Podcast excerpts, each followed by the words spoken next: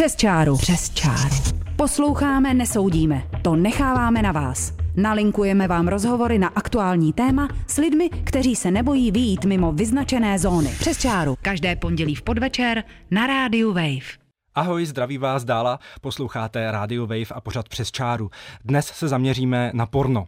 Ve studiu máme zajímavou skladbu hostů, je tu dnes autor erotického online magazínu, sexuoložka a také odbornice na média a kulturní studia, takže pornografii a erotický obsah probereme skrz na skrz, poslouchejte dál. Přes čáru. Přes čáru. Jak jsem říkal, ve studiu máme zajímavou skladbu hostů, takže vítám po linkách do Brna Jana Dudka, autora erotického online magazínu. Dobrý den. Těší mě. Je tu s námi sexuoložka Laura Janáčková. Dobrý den. Dobrý den. A v pražském studiu je také Barbara Kalusková, doktorantka mediálních studií. Dobrý, Dobrý den. den. O pornografii se letos opět hodně diskutuje v různých politických arénách a kolbištích, třeba i v britském parlamentu. Ve Velké Británii by měl ještě tento rok vstoupit v platnost zákon, který bude důsledně vyžadovat ověřování věku lidí chodících na pornoservery. Zastánci si od toho slibují obtížnější dostupnost pornografie mezi dětmi a mladistvými na internetu. Má to vůbec ale smysl? V dnešní době nenajdou si to třeba děti a mladiství stejně někde jinde, na torrentech například, jen třeba řekněme poklesné trafik na videoserverech a tudíž i zisky. Jak se na to díváte vy, pane Dudku? Já si v podstatě myslím, že celá ta jejich snaha je vlastně bezpředmětná a oni to nemají vůbec domyšlené a teďka to v březnu odložili na konec roku a stále vymýšlejí, jak to vlastně bude fungovat a možná se to vůbec v té Británii vůbec nezrealizuje.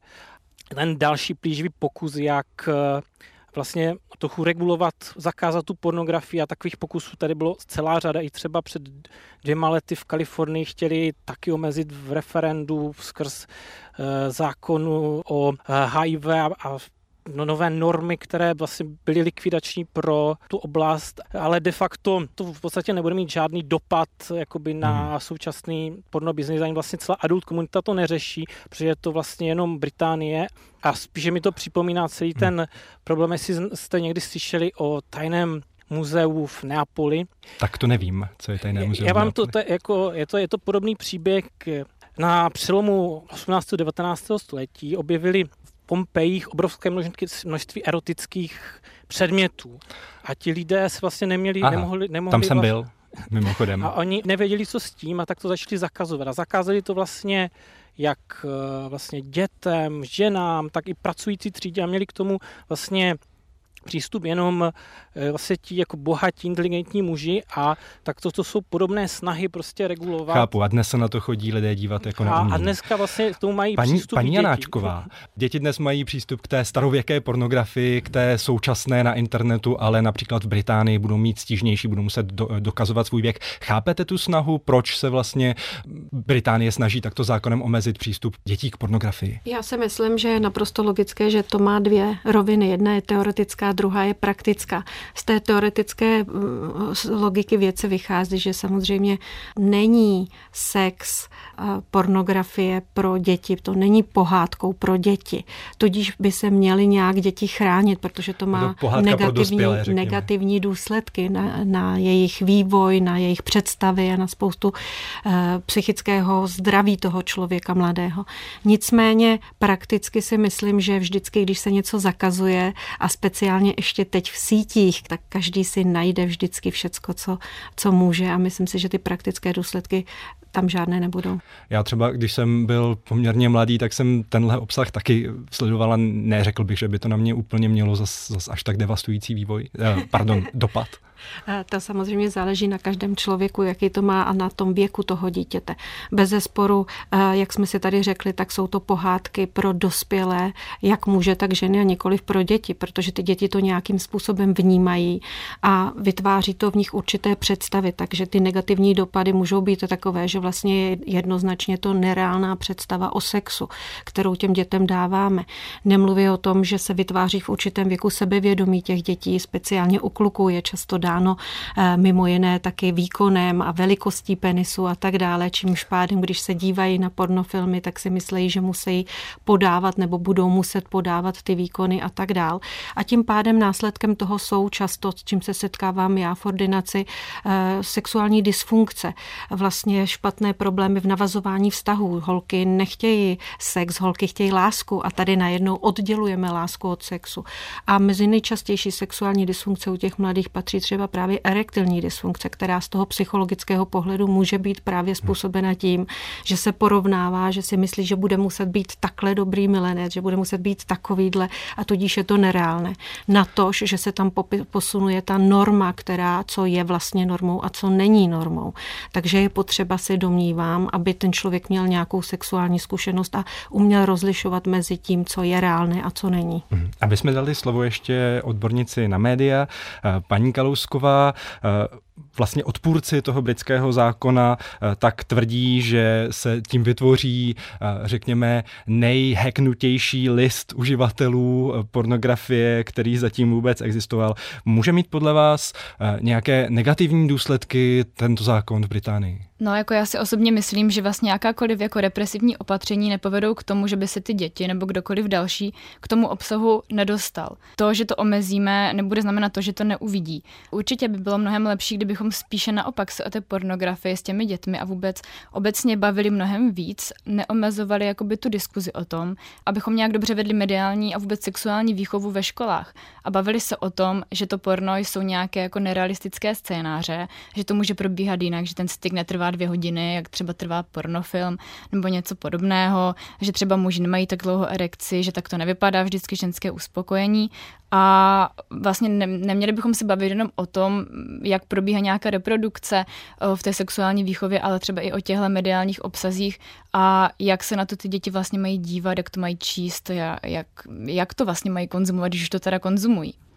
Pane Dudku, slyšel jste názory vlastně sexuoložky, mediální odbornice. Mě by zajímalo, eh, jak se sám jako vlastně producent erotického obsahu díváte eh, na tyhle ty názory, že mm, může mít porno negativní vliv na eh, vývoj třeba dětí a mladistvých? Jako já můžu říct z vlastní zkušenosti, jako taky záleží, co je to jako dítě. Jako jedna věc je předpubertální a pak pubertální.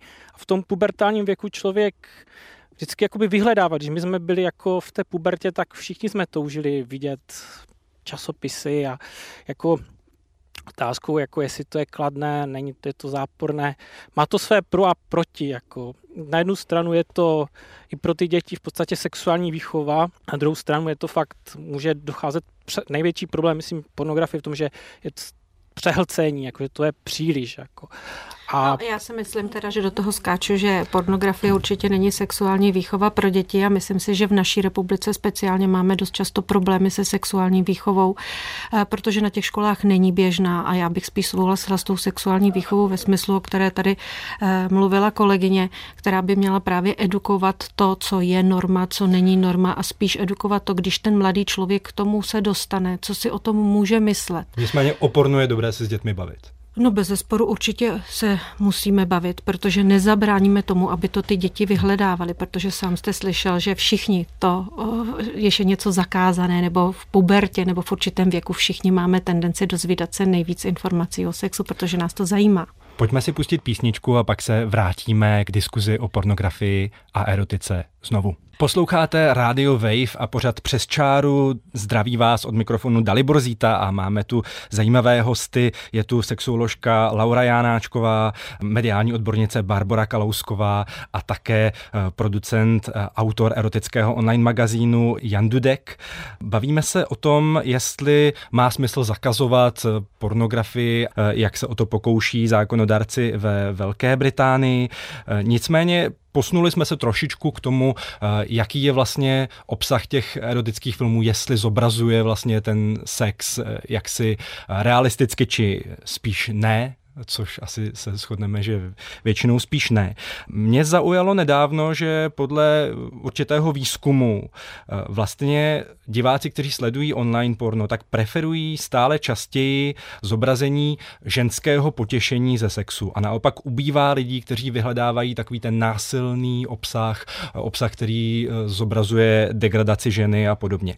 O čem to podle vás svědčí, paní Janáčková? No, já si myslím, že to je tím, že většina z těch sledovatelů pořád máme víc než tři čtvrtiny sledovatelů jsou muži. Muži jsou vizuálně vzrušiví, tudíž je naprosto logické, že to, co je nejvíc vzrušuje, ženské tělo, ženské vyvrcholení a tak dále.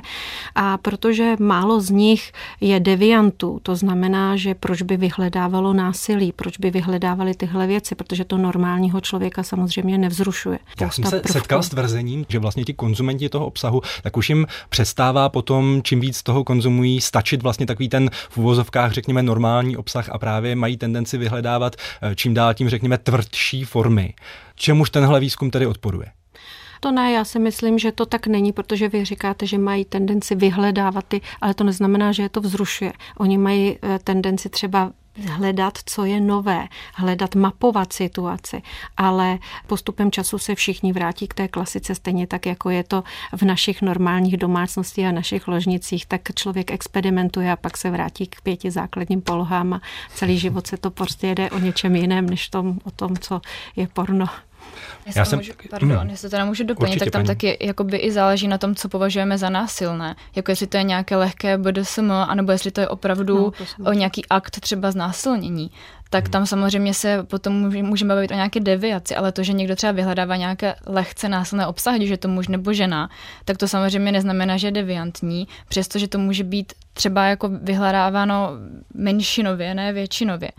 Co se teda týče ještě té vaší otázky, jestli to můžu doplnit, mm, tak já si teda myslím, že to částečně může souviset třeba s emancipací a s tím, že máme více divaček, nebo ono se často říká, že na to porno více koukají muži, protože to je prostě nějak jako mužsky dominantní ta produkce a že to je zaměřené na muže a cílené na muže a tak podobně, což je samozřejmě z velké části pravda, ale musíme se jako vlastně ptát, proč se na to ty ženy nedívají a jestli se na to nedívají proto, jaký je ten obsah, nebo proto, jak je to porno prezentováno, že to není pro ně. Mm-hmm. A proč to vlastně není pro ně? Často se mluví o tom, že ženy třeba chtějí nějaký soft porno a tak podobně, ale to podle mě úplně není jako, tak, jako pravda. Jo? Mm-hmm. Stejně jako je diverzita mezi muži, tak je velká diverzita mezi tím, co zrušuje ty ženy. No a co podle vás tedy ženy chtějí? Já nevím, co ženy chtějí, já bych řekla pravdu. erotický román. O, já se nemyslím ani, že chtějí kvalitní erotický román. Já si myslím, že jako velké procento žen, které se třeba může dívat i na ty násil, násilnější obsahy, že to prostě není o tom.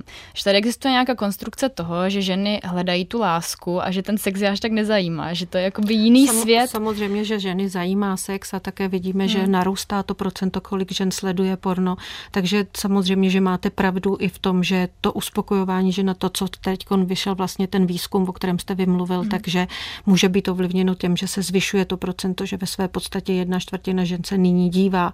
Ale když budeme mluvit obecně, tak to, co vzrušuje ženy, tak to je od pradávna vlastně stále stejné, protože ženy jsou na rozdíl od mužů spíš auditivně vzrušivé, proto potřebují příběhy a v rámci jejich sexuálních fantazí. Takže vždycky zvuk, je tam, zlepšit zvuk v těch filmech. Jo, jo, jo, vždycky je tam víc těch příběhů a toho, kdy oni si můžou víc snít a určitě tam je mín těch eh, nahých eh, genitálů a tak dále říká Laura Janáčková. Pane Dudku, vnímáte to také tak, že diváci vlastně já s tím preferují nesouhlasím, tohle? Já s nesouhlasím, protože já si myslím, že to stále hmm. stejné. Jako. Lidi jsou stále stejní a to rozložení lidí, na co se dívají, je v podstatě podobné. Ono se to vlastně Přesto příliš, vnímáte, ten, vnímáte ten trend toho takzvaného porna pro ženy? Třeba velmi slavná je režisérka Erika Lust, která s tím, řekněme, udělala díru do světa. Já si myslím, že si mi zase takovou díru do světa neudělala. Jako víc, no stala se víc, slavnou. Ona, ona má dobrý PR, ale mnohem víc úspěšnější, jako myslím, že pro ty ženy je takzvaný X-Art, který právě tvoří manželé a ti manželé v podstatě se umí strefit víc do toho vkusu těch žen než ona. Jako ona mimochodem Erika Luz... Jak to myslíte, že to tvoří manželé? Já teď tomu úplně nerozumím. Jako, že, že producenti jsou pár. Aha, teď tomu rozumím. Takže a, a vlastně ta, pár tvoří svoji vlastní... A, ta, a oni mají strašně mnoho jakoby zákazníků právě těch párů, hlavně takoby, takové to manželské porno by se dalo říct. Hmm. Tady se dostáváme k jednomu zajímavému tématu, který se týká tedy soužití, vztahů a e, teď se řeší jedna poměrně závažná otázka a to je takzvané revenge porn.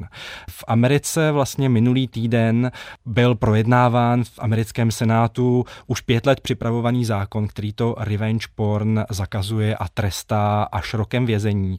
Byl e, nakonec odložen. Pokud někdo neví, co to je revenge porn, tak to je vlastně porno, které někdo, respektive to je ten obsah, který natočí nějaký pár a potom, co se rozejdou, tak ho někdo vlastně dá na internet zveřejní ho. Eh, já bych se chtěl zeptat napřed oni, oni. Oni se ani nemusí rozejít a prostě se to tam dá. Hmm. A je to i u nás problém? Vyskytují se třeba i u nás lidé, kteří se takhle chtějí pomstit svým Já nevím, jestli to je pomstit, ale v každém případě myslím si, že to velký problém je, protože když je to bez souhlasu obou z těch zúčastnění, tak se to zasahování do nejintimnějších věcí a samozřejmě ty důsledky jsou velice těžké a vážné a když to člověk bere ještě jako pomstu a zlý úmysl, což mnohdy tak je, tak si myslím, že by jednoznačně měla být nějaká ochrana toho člověka. Takže by to mělo být i u nás trestné? O, určitě jo. Paní Kalusková. Jestli můžu teda doplnit, tak já si myslím, že to bude problém do té doby, dokud bude pornografie nebo natáčení nějakého erotického obsahu bráno jako něco jako stigmatizujícího, nějaké stigma, hlavně pro tu ženu. Pořád eh, žena, která natočila nějaký pornografický snímek nebo se dostaly její nahé fotky, video, cokoliv někam na internet, tak eh, pořád je stigmatizována ve společnosti a je brána jako, že buď je hloupá, že to teda tomu chlápkovi poslala, je pro ní třeba mnohem těžší najít práci a tak podobně. Já si myslím, že se to netýká hmm. jenom hmm. žen a že se to týká i mužů, protože zrovna máme tady v České republice mnoho případů, kdy jsou muži se směšňování ano. a tak dále. Co se týče těch mužů, tak my tady máme ostatně krásný příklad. Třeba eh, známý lobista Jakub Janda, tak jeho účinkování v erotickém videu no. vlastně nikdy nezapomene připomenout prezident Miloš Zeman, vždycky to uvádí jako jakousi nepřekonatelnou vadu na charakteru, která právě Jakuba Jandu by měla diskriminovat z jakékoliv kritiky politiků například. Takže to je eh, takový jako krásný případ. Pane Dudku, je to problém i u nás? Narážíte na to, že se mezi lidmi právě takovéhle pokusy se mstít vyskytují? Jedna věc je zákon, druhá věc je, jak se tomu staví průmysl a celý průmysl to mhm. vlastně likviduje a je na to těžký ban, co se týče všech tubů, takže jako sám ten průmysl má autocenzurní funkci a oni se všichni snaží, aby to bylo vlastně co nejčistí a celý průmysl se vlastně chce vlastně co nejvíc legitimizovat, to je jeho největší jakoby sen. Co se týče toho, jak to lidi vnímají a jaké to má pro ně důsledky. V České republice my jsme jedna z nejliberálnějších zemí na světě. My jsme pomalu tady dochází k posun k takzvané permisivní společnosti. Ale do budoucna se změní jedna zásadní věc, protože celý model pornografie teďka e, přichází na prémiový obsah a vlastně prémiové tuby, tak každá jakoby dívka vlastně může za každé zhlednutí po celou dobu, co to bude dělat, dostávat peníze. Takže se v budoucnosti to bude tak, že holka prostě bude 10 roku točit a pak prostě bude dostávat doživotní rentu třeba 100 tisíc měsíčně a jako sice s ní bude už nějaké stigma, ale nemusí se pak bát, že prostě už prostě bude, bude mít práci, protože bude mít de facto důchod od to nějakých 30 let. Posloucháte pořad přes čáru na rádiu Wave, já jsem Dalibor Zíta a dnes se bavíme o pornografii a o erotice. Mými hosty jsou Jan Dudek, autor erotického magazínu, Laura Janáčková, sexuoložka a Barbara Kalousková, doktorantka mediálních studií. Pane Dudku, vy jste ještě řekl, že vlastně u nás je ta společnost velmi tolerantní. Často se o Česku mluví i o jakémsi ráji vlastně toho erotického průmyslu a mluví se o tom, že vlastně je tady spousta hereček ochotných toto natáčet. Není to pro nás trošku eh, vlastně dehonestující být takhle prezentování ve světě. Není to, není to problém, protože sem prostě potom lidé jezdí a vyhledávají vlastně toto? Já myslím, tak záleží, jak se budeme sami dívat na tu erotiku, jestli to je pozitivní nebo negativní. Ale jako za na druhou stranu je třeba říct, že spoustu těch lidí celého světa prostě si myslí, že české holky jsou nejlepší na světě. A jestli to je znak jako eh, erotika byla legalizovaná vždycky v těch nejvyspělejších společnostech. Možná je to znak to, že jsme jedna z nejvyspělejších společností na světě. Jako. Já si myslím, že to je souhra okolností, že to tak prostě máme společně s Maďarskem a že je to otázka i možností v rámci legislativy a pak, jak jste správně řekl, ta naše společnost je velice sekulární, takže tím pádem... Je, je, je to hlavně dáno tím, že eh, to je jsme, možné. tady je sekularismus a tady ta odklon té víry, to je hlavní důvod, proč to tady je. Odklon od víry myslíte jako od křesťanství?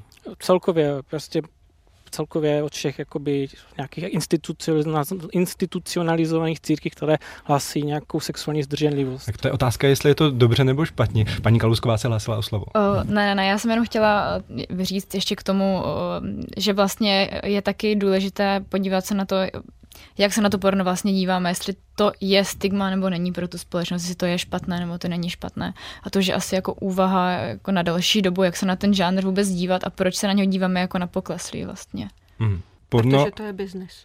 Tenhle biznis ale tvoří i podstatnou složku hrubého domácího produktu, by se dalo říct. Co by se podle vás vlastně, pane Dudku, stalo, kdyby například došlo k takovým nějakým tvrdým zásahům, jako je ten ve Velké Británii? Tak právě největší důsledek prostě eh, toho zásahu ve Velké Británii prostě bude zničení jakéhokoliv biznisu v Británii. Tam to skončilo. A v, samozřejmě... A přesune se sem? Eh, vše, ano, všechno se většinou přesouvá sem. Jako jenom pro představu, česká erotika je víc než 50% v České republice a pravděpodobně 20% celé, celé světové produkce. A eh, tvoří to asi 10 až 15 miliard korun na hrubém domácím produktu. A je, je to, jsou to pracovní místa, jsou to peníze, které jdou čistě do naší ekonomiky, protože to vlastně jde z celého světa, je to tady utracena. Je to, je to o tom, jestli nám za ty, ty peníze stojí pro tu českou ekonomiku a, já si, a ještě to do budoucna bude poměrně hodně růst, minimálně několikrát, třeba 50 miliard to bude mít za pár let, protože teďka čeká velkou, velká expanze já bych se ještě díky eh, tomu, právě mi tady s tou expanzí nahráváte ještě na takové poslední téma, které bych rád v dnešním pořadu probral. A to je vlastně to, jakým způsobem se na Prahu té čtvrté průmyslové revoluce vlastně ta pornografie mění. Eh, objevují se v podstatě pokusy například o virtuální realitu, o zapojení různých prvků, třeba eh, HoloLens, hologramů a podobně. Máte pocit, že tohleto, také se hodně mluví třeba o budoucí budoucnosti sexuálních robotů a tak podobně. Máte pocit, pane Dudku, že vlastně se tohle to začne nějakým způsobem v tom uh, biznisu hodně uplatňovat, nebo jsou to spíš takové hračky? To jsou spíš hračky, které budou tak za 20-30 let. Nejzajímavější jakoby posun v současnosti jsou dva, dvě nejdůležitější věci. Za prvé je přechod na nějaký jakoby YouTube model, že vlastně eh, holky se stávají jakoby ju, erotickými youtubery. To je vlastně, nej, vlastně nej, nejdůležitější současná věc. A druhá věc je vstupování určitého modelingu do, do, do, do celé té oblasti. Takže jako spíš se to vyvíjí v tím, že to je prostě modeling, YouTubing, v tomhle stylu to jde a nějaké ty pokročilé technologie, o tom se hodně mluví, i kryptoměny, ale ve skutečnosti to je spíš taková spíš omáčka. Nejdůležitější je stejně jsou ty ženy, to je základ všeho, jsou, jsou ženy a ty lidi prostě chtějí je obdivovat, všichni ti fanoušci. Hlavně je to teďka o tom, že vlastně ty každá holka má prostě tisíce, sto, někdy stovky tisíc fanoušků a o tom je vlastně ta současná erotika. Paní Janačková, já vidím, že chcete něco říct. Eh, já si myslím, že určitě na tom něco je, co říká tady kolega, ale domývám se, že ta budoucnost není za 20 let té virtuální reality, to už máme teď tady. Já si pamatuju dobu, kdy já jsem uh, starší, takže si pamatuju tu dobu, jak rychle se vyvíjí iPhony a myslím si, že v rámci toho sexu ta virtuální realita jde strašně rychle dopředu, takže to je otázka uh, roků a virtuální realita už tady teď je, takže roku toho, co teda tady o čem mluvil uh, právě pan kolega a myslím si, že tam, jako když si představíme, že teď všichni známe virtuální realitu nějak, nějakým, nějak, v nějakém pohledu. A ten smět ter v rámci toho sexu to funguje v rámci obohacené reality, kdy si nasadíme ty brýle, můžeme si tam dát, co potřebujeme, koho potřebujeme vidět, vlastně vnímáme to jako naprosto reálné, je to ošálení vlastně toho uh, mozku toho člověka, můžeme vnímat doteky, můžeme vnímat cokoliv, tak uh, samozřejmě tenhle ten směr určitě převálcuje všechny tyhle ty staré věci, jako je dosavadní porno. Paní Kalusková, média, to je váš obor, jak vy se vlastně díváte na té nové technologie a pornografii. No, já bych teda chtěla říct, že vlastně jenom díky té pornografii se ta nová média velmi jako rozvíjejí. Například deepfake videa byla jako založena na tom, že lidi e, chtěli prostě vidět svoje oblíbené hvězdy v pornofilmech a vlastně to porno posouvá velmi často ty technologie dopředu, než by tomu bylo naopak. Uzavírá doktorantka mediálních a kulturních studií Barbara Kalousková. Děkuji, že jste přišla do studia. Děkuji také za pozvání. Byla tady s námi také sexuoložka Laura Janáčková. Děkuji. Naschledanou. A po linkách do Brna zdravím a loučím se s Janem Dudkem, autorem erotického online magazínu. Naschledanou. Díky, naschledanou. A od mikrofonu se s vámi, milí posluchači, loučí Dalibor Zíta. Poslouchejte nás zase za týden v Přes čáru. Přes čáru. Přes čáru.